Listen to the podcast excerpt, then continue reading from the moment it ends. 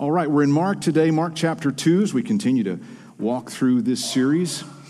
Uh, one of the things that I think is pretty evident in our culture today, we're seeing more and more. It's nothing new, it's been since the garden, but we're seeing more and more of this almost an entitlement kind of feel, right?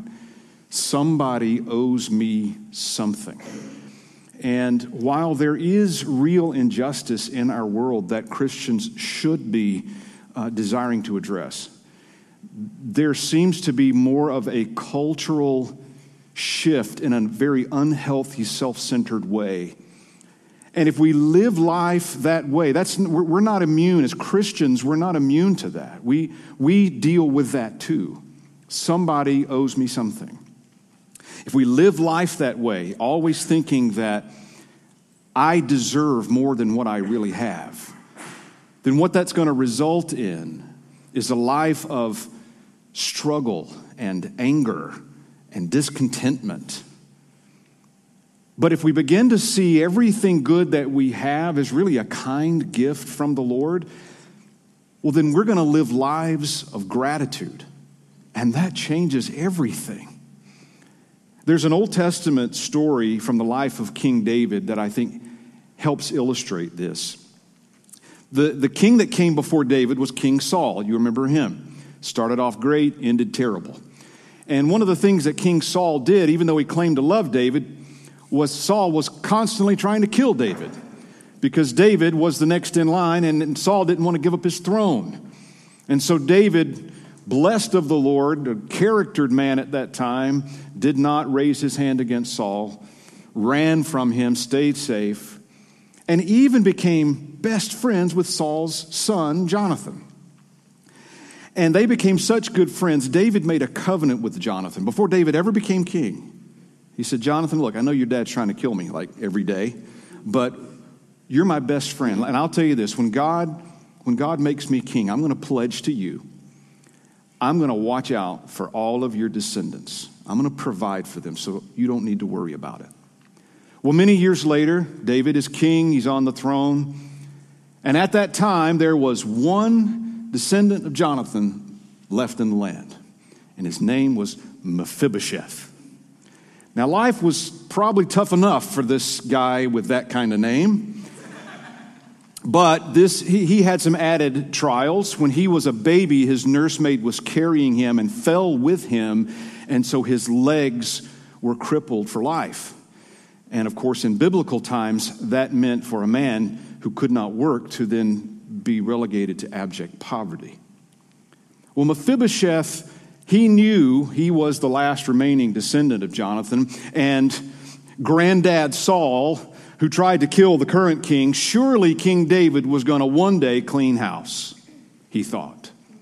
Mephibosheth probably thought, My days are numbered. The day is going to come where the king calls for me and disposes of me to be sure no more enemies of the throne remain. Well, that day came. They sent for him. David wants to see you. Now, Mephibosheth knew this could not be good. So he comes into the throne room, humble, saying, Who am I, O king, that you would call for a dead dog like me? Concerned he was going to be judged. But David wasn't interested in judgment. David remembered his covenant. And so he did not kill Mephibosheth, just the opposite he brought him into his home. He clothed him and he fed him. Who was once thought to be an enemy of the king is now in the king's family, eating at the king's table. Now, it doesn't take much of a stretch to see the gospel embedded in that story, does it? We, you and I, were once enemies of the king. You and I were crippled from a fall as well, the fall of our first parents, Adam and Eve. Living as outcasts outside of the covenant of God because of our sin. And yet one day, the king called for you. If you're a Christian today, that means before you ever knew it, before you ever recognized him, he recognized you and He called for you. He summoned you, but not to judge you. He summoned you because of the covenant that you and I were chosen to be part of. That the king, instead of judgment, the king showed us mercy. And who were once on the outside, now we are welcomed into his family, and we are called friends of God. What an amazing blessing you and I have received in Christ. And as we've walked through the book of Mark, we've been getting to see Jesus. Mark is, is unveiling who Jesus is, one story at a time. And in our text today, there are going to be two stories that really point to us the same thing, and it's this Jesus is the friend of sinners. He draws near, not to those who think they deserve it, but to those who know they don't. Let's read together Mark chapter 2, verses 1 to 17, and then we'll pray and ask for the Lord's help. And when he, Jesus, returned to Capernaum after some days, it was reported that he was at home. And many were gathered together, so that there was no more room, not even at the door. And he was preaching the word to them. And they came, bringing to him a paralytic carried by four men. And when they could not get near him because of the crowd, they removed the roof above him. And when they had made an opening, they let down the bed on which the paralytic lay. And when Jesus saw their faith, he said to the paralytic, Son, your sins are forgiven. Now, some of the scribes were sitting there, questioning in their hearts, Why does this man speak like that? He is blaspheming. Who can forgive sins but God alone? And immediately Jesus, perceiving in his spirit that they thus questioned within themselves, said to them, Why do you question these things in your heart? Which is easier to say to the paralytic, Your sins are forgiven, or to say, Rise, take up your bed and walk? But that you may know that the Son of Man has authority on earth to forgive sins. He said to the paralytic, I say to you, Rise, pick up your bed, and go home.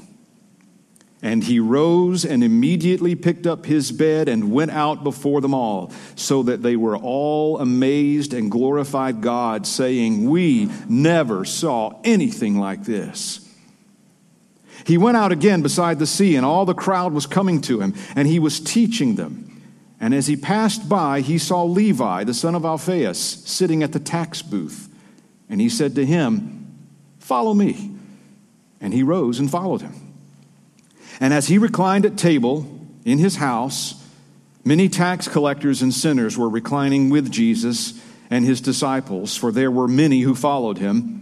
And the scribes of the Pharisees, when they saw that he was eating with sinners and tax collectors, said to his disciples, Why does he eat with tax collectors and sinners? And when Jesus heard it, he said to them, those who are well have no need of a physician, but those who are sick, I came not to call the righteous, but sinners. Let's pray. Lord, we thank you together for the gift of your word. It is in your word, under your word, that we worship you today. And it is in the truth of this word and revelation of who you are, Jesus, that we find comfort and encouragement and hope. So, Lord, would you open our eyes and our hearts to the truth that lies here, that only comes from you, that we would find hope in you. In your name we pray, Jesus. Amen. Two very encouraging aspects about Jesus we're going to focus on from this text today. One is Jesus can forgive sin because he's God. And secondly, Jesus befriends sinners because he's good. So, first, Jesus can forgive sin because he's God. As we've walked through the book of Mark, we've seen on clear display Jesus' authority, haven't we? His authority in preaching and teaching, unlike the scribes. His authority over sickness and disease as he heals people. His authority over the devil and demonic spirits. Jesus' authority to call men who don't know him and they drop everything and follow him. At the same time, we've also seen Jesus' amazing love, drawing near to the hurting and the outcasts and the untouchables, spending time with the ignored and the rejected and the hopeless. And the more that Jesus did miracles, the more crowds would gather. Now, one of the things you'll see in Mark as we go through this that that crowds were typically not considered a good thing as Mark is telling the story. Crowds are more often depicted as a hindrance to the work that Jesus was called to because most of the time the crowds were those pressing in wanting a miracle but not really wanting the gospel wanting something from Jesus without really a desire to turn to him and follow him. And so we see here crowds forming again. They got message, they got word that Jesus went home, which probably meant his home base at Peter's house in Capernaum. Now, here in this private residence, a crowd has formed, and we're not just talking about a few extra people. We're talking about wall to wall, shoulder to shoulder, standing room only, in the doorway, spilling out into the streets. And Jesus is in the midst of them teaching. Now, picture that moment the Son of God expounding on the good news of the kingdom, expounding on the wonderful news that God is bringing sinners near. Every ear attentive in raptured silence, listening to one who they had never heard teach like this before. And the middle of that moment comes a scratching on the roof. Now, Jesus was kind of used to interruptions by now. Remember, a few days ago, he was preaching and a screaming demon possessed man barged in. So, Jesus wasn't thrown by this. But it's very likely Jesus stops and looks up as debris is falling from the roof. And of course, everyone else is going to stop and look up too. I just picture this awkward moment everybody stopping and staring at the roof, wondering what's happening. Now, I like to imagine the people who got there early so they could get a front row seat, they were probably just a little perturbed. Like, Oh, no, you don't. You're not, you're not breaking in line. I got here at dawn so I could get near the master, and you're going to think you're going to plop down in front of me. Well, if that was going on, and if this was Peter's house, imagine what Peter's thinking. Hey, that's my roof, guys. Well, if the complaints were going on, they probably all were silenced when they saw that stretcher being lowered down and a paralyzed man laying on it. He just wanted to be healed,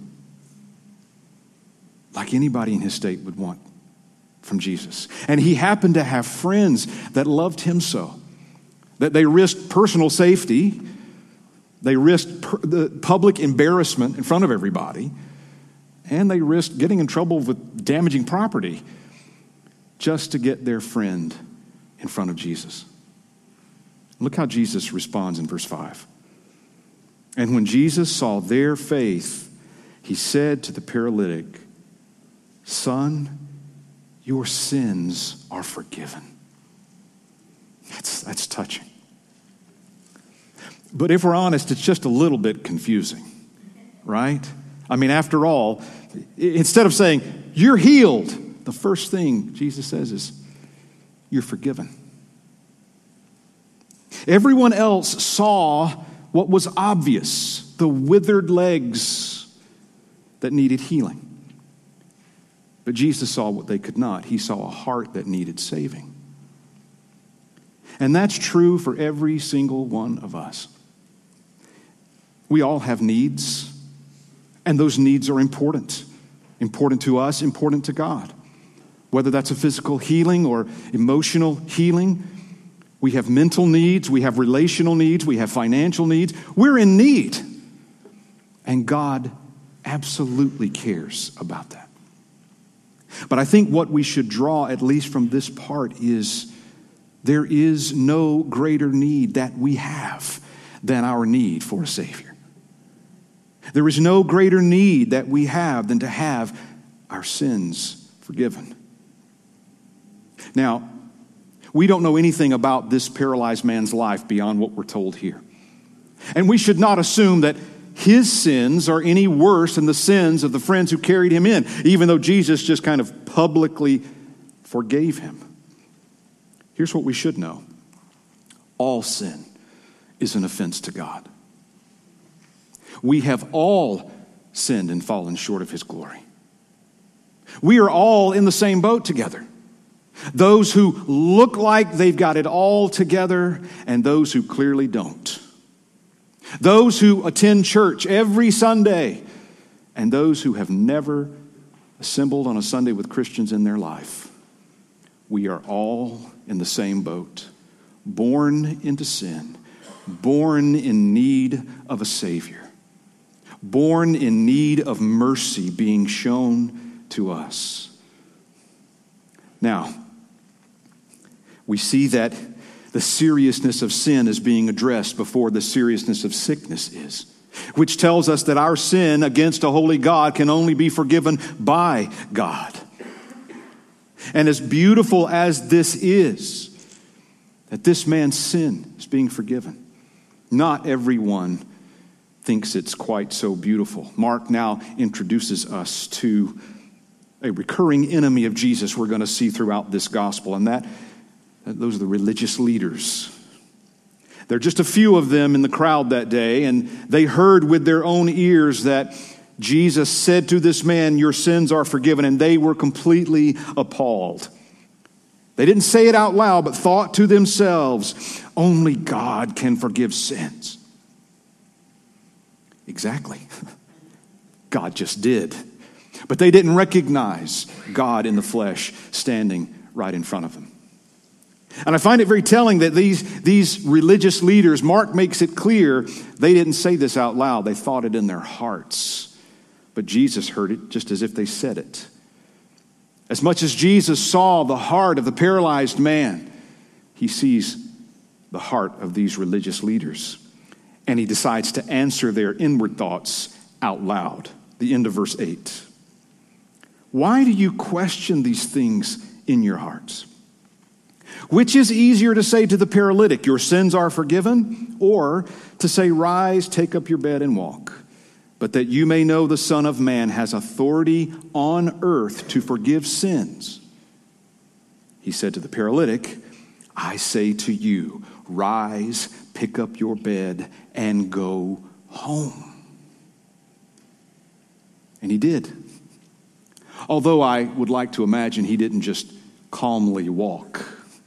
I'm imagining him leaping and dancing all the way home. And the people were amazed because they knew only God could do something like this.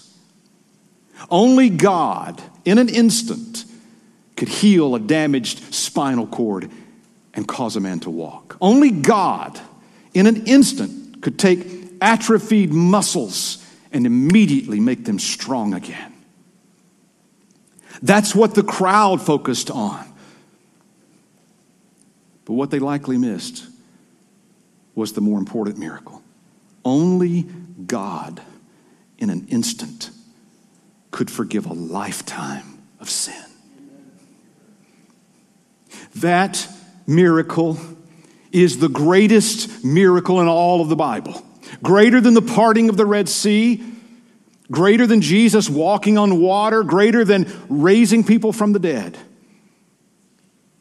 is taking a heart hopelessly lost, forgiving, cleansing, and reconciling that person to God. You hear a lot of people say, if God's real, why don't we see miracles today? You're looking at one. Look at each other. You're looking at a miracle. The greatest miracle that we could ever find you're sitting next to. You are one. Sinners saved by grace. Jesus looked at this paralyzed man and Jesus looked forward to the cross that he would hang on, and Jesus forgave the very sin that he would pay for. Now, remember, what, what was Jesus doing before the roof started getting torn apart? What was he doing? He was teaching. He was preaching. Most likely, what he was teaching and preaching in other places in Mark the kingdom of God. The Messiah has come, sins forgiven. That was seemingly lost on this crowd, and it was certainly an offense to the religious, which I think is a timely reminder, my fellow churched people, my fellow Christians. I find that the longer we serve the Lord, the more likely it is to be tempted to take the gospel for granted, to forget what we've been saved from. And because we hear it so often, we can be tempted when we hear the good news to say, yes, but. Yes, God has forgiven me of my sin. Yes, the cross is amazing, but what about that sickness that needs to be healed? What about that marriage that needs to be repaired? What about my kids? What about my job?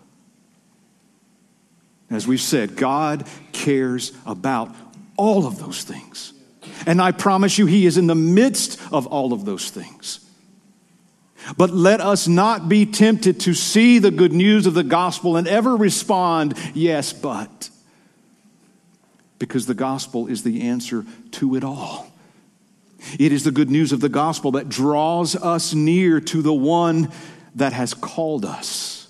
Not because of what we could do for him or what we deserve, but because of the goodness of the one who was called. And in all of the circumstances of your life, in the middle of the trial that you might be in right this minute, God cares about what's going on around you. But bank on this He's always more intent to change what's going on in you. He's after our hearts. And that's, that's a wonderful thing. That's good news for those who have not yet trusted in Jesus because it's the, it's the announcement, it's the good news for you that Jesus wants to forgive your sin too. That you don't have to clean things up, He'll do that. You come to Him just like you are, trust in Him. And that's good news for those of us who have trusted in Christ because it's that helpful reminder that of all the needs I see in my life, my greatest need has already been met in my sin being forgiven and being brought near to God. What else is going to be too hard for God in my life? Nothing. Jesus can forgive sin and make us new every day because he is God. And secondly, we see that Jesus befriends sinners because he is good. Now, there's a very dramatic change of scenery. If this were a movie, it would be very stark. We go from this commotion of the crowd to Jesus walking on the beach. Now, Capernaum, it was located on the shores of the Sea of Galilee, and it was right in the middle of a lot of shipping and commerce. A lot of business would, would, would take place in Capernaum, which made it a great place for the Romans to set up tax collecting booths.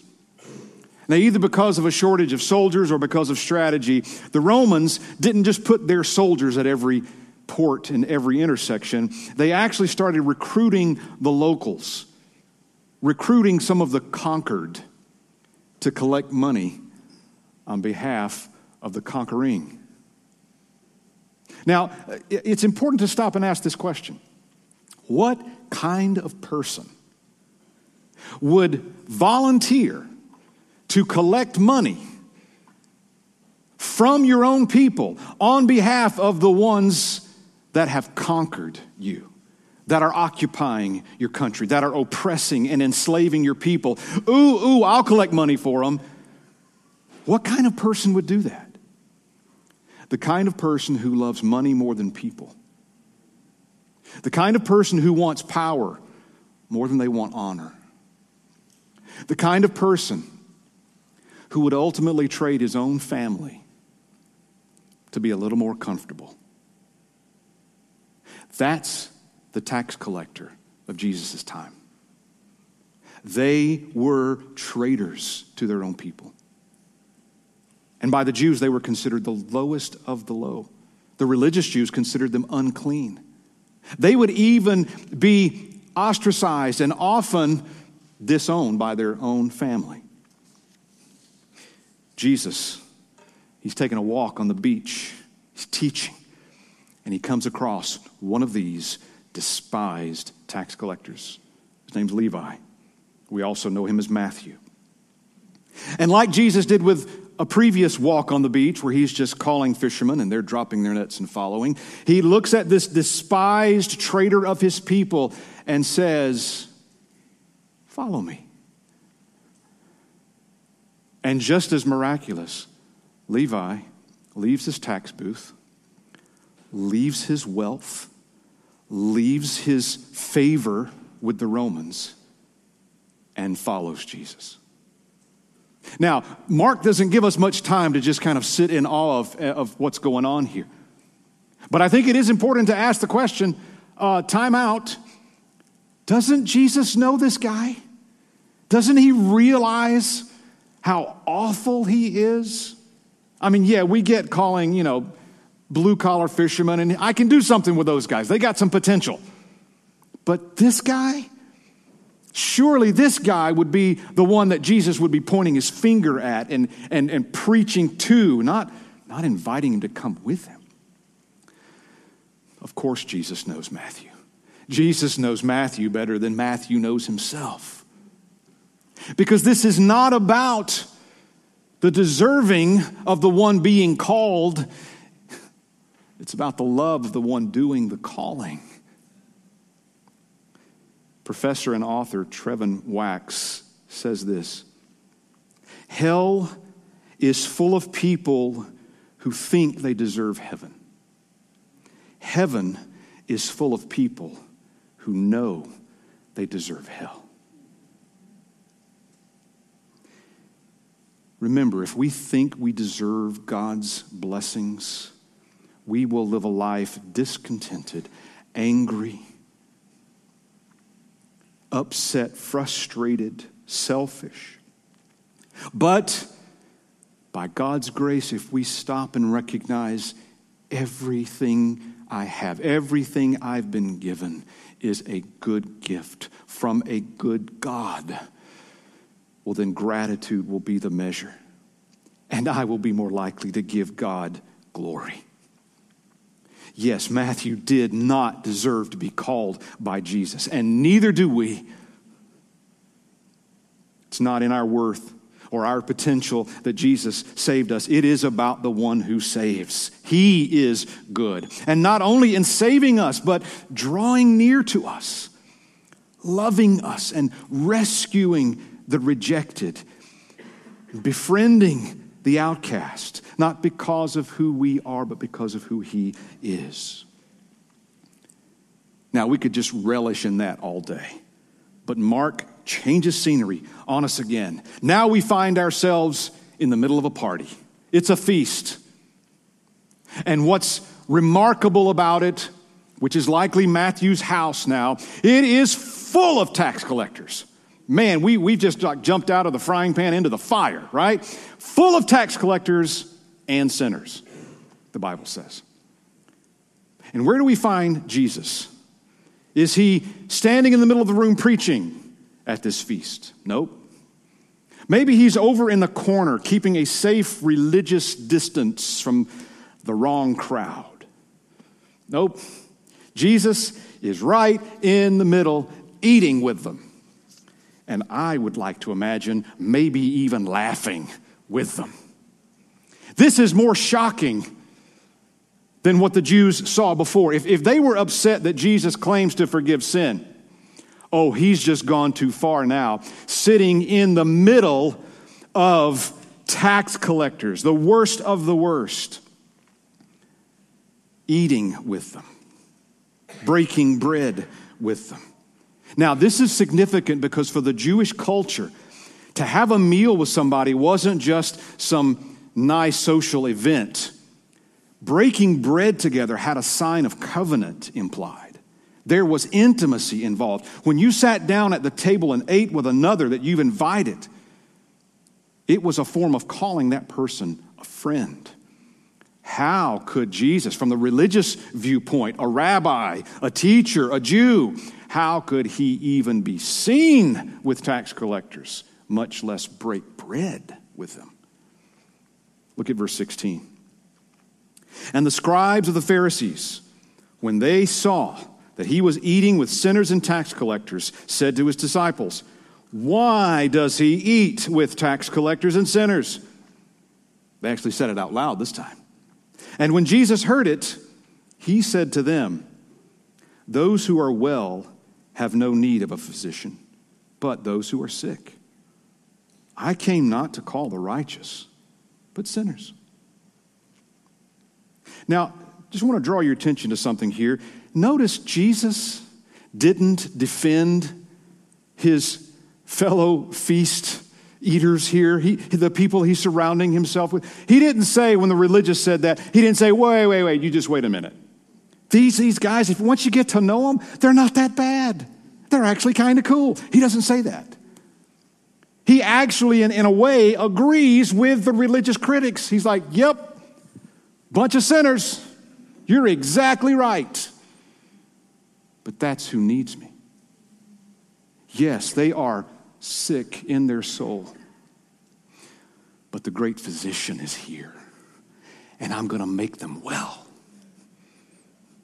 I didn't come for the righteous, but I came to call the sinner. The religious thought they were righteous. The religious thought by all of their actions and all of their obedience to the law, that made them worthy of first line attention from God. But notice who Jesus draws near those who know they don't deserve it. That's who Jesus draws near. Maybe you feel or have felt in your life, I have simply done too much wrong. I simply have gone too far. Or maybe you're sitting here as a person who has repented, you're trusting in Christ, but maybe even coming and gathering on a Sunday is a struggle because you feel like you're not worthy to be here. Can I tell you, you are the person Jesus draws near? And can I tell you, we all struggle in that capacity. When we think deeply enough about our own state and where we were when Jesus saved us and where we were this morning and needing of God's grace every single day, I struggle thinking, Lord, am I, am I worthy? And I love hearing that whisper from the Holy Spirit, no. And that's not the point. You're following the one who is. He's called you. Not because of any gifts, any potential. Yes, we are made in God's image, and I don't want to diminish that. But you and I are Christians not because we got something right and everybody else got it wrong. It is because of a sovereign, loving Savior who drew sinners near to himself. These religious, they, they wanted to be the ones on the inside. We could even see some jealousy and envy going on. This teacher, the whispers about him being Messiah, what's he doing in the middle of all these sinners? But it's the religious who are left on the outside of the feast. They thought they deserved it, and so they didn't receive it. To admit we're sick implies we know we need a doctor. To know we're not worthy draws us to the one who is. Religion focuses on what I need to do, grace focuses on what Jesus has already done. And with Matthew and this crowd of tax collectors, notice we're not told of anyone repenting before Jesus came and ate with them. He showed up anyway. Jesus apparently wasn't waiting for all these tax collectors to leave their jobs and, and get up from their tax booth like Matthew did. He still eats with them he still draws near to them because of who he is. Now, that's not to say repentance is not important. It is important. You know that. But the point here is that Jesus knew us before we knew him. Jesus drew near to us before we repented. Scripture's clear. God showed his love for us in that while we were still sinners, Christ died. It doesn't end there. Christ died for us. Our repentance is important, but that was not what initiated the covenant. God did. He drew near to us sinners before we ever repented. Jesus does not wait for us to clean up our act before he loves us. It's in the middle of our mess. It's in the drowning in sin and shame that Jesus rescues us and he calls us to be his. So if you feel sick this morning in your soul, run to the physician. If you think you're too far gone for his forgiveness, you're the very one he's drawing to himself to show you just how good he is. Now, we know as a church, we don't want to just be inward with all of this. We want to ask the question when, when I see the mercy and the, the friendship I have with God and, and how I should be overwhelmed with gratitude, not just in this moment, but the rest of my life, what should I do with this? Yes, we should worship. Yes, we should fellowship with one another, but shouldn't we be turning that outward? Shouldn't we take, as we're following the Master, as we're following the friend of sinners, shouldn't we take that example and become a friend to sinners? A friend to the non Christians in your life? A friend to the lowest of the low, as they would be deemed by the world? I think we should. Now, there's wisdom and discernment here, isn't there? We often talk about two ditches to avoid, two extremes. So, as we're turning this mercy outward, as we're befriending those who do not yet know Christ, two extremes I would caution you against. One extreme is we befriend people who are not Christians, and then we slowly find ourselves being influenced instead of doing the influencing. We start recognizing our temptation to not speak the truth in love, to start agreeing with and affirming things that are contrary to God's word. Jesus has called us to be a light in the darkness. That means we'll have to go into darkness, but don't stumble into the darkness unless your light is shining, or else you'll fall.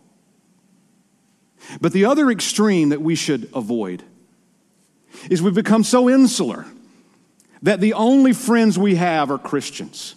The only people we hang around with are those who agree with everything and don't disagree with us and are just like us.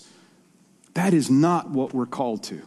Christian fellowship, like right here and in other ways as a church, is vital but in a way that should encourage us and strengthen us to be able to go out and befriend those who do not yet know Christ. That coworker, that family member, that neighbor, not to befriend them as a project, but as a person made in God's image who is in need of the same grace that you and I need every day. Jesus stands ready to welcome the sinner, but Jesus stands ready to welcome them through our witness. Because they don't need to only hear about Jesus' love, they need to see it in action through us. One commentator puts it this way The call to follow Jesus will be extended to those who are stigmatized and assumed to be beyond the reach of religion's sanctification. They do not repent first and then receive the call. The call brings them to repentance when they respond. Instead of the Lord laughing at the wicked, as the psalmist talks about, the Lord laughs with the wicked who turn to him. Jesus has not rejected you, he has called you. And through faith in him, you and I are no longer outcasts and enemies. We are friends of God. Now he laughs with you, he sings over you, and he smiles at you. Church, live in the good of that. Live in the gratitude that should come from knowing his grace. And live in such a way that we are welcoming others to his table as he has welcomed us. Let's pray.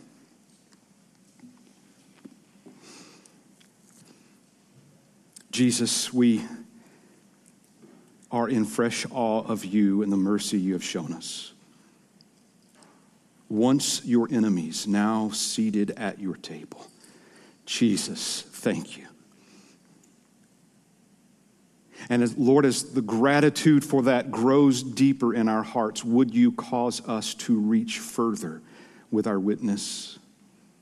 That where we are tempted to then respond as these scribes, to, to reject others and to feel worthy, Lord, remind us in your gracious way we are unworthy to be called sons and daughters of the King, but we are by your grace. Help us to share that mercy with others. Help us to see others added to your church, to your kingdom, that your glory would resound across the earth. In Jesus' name, amen.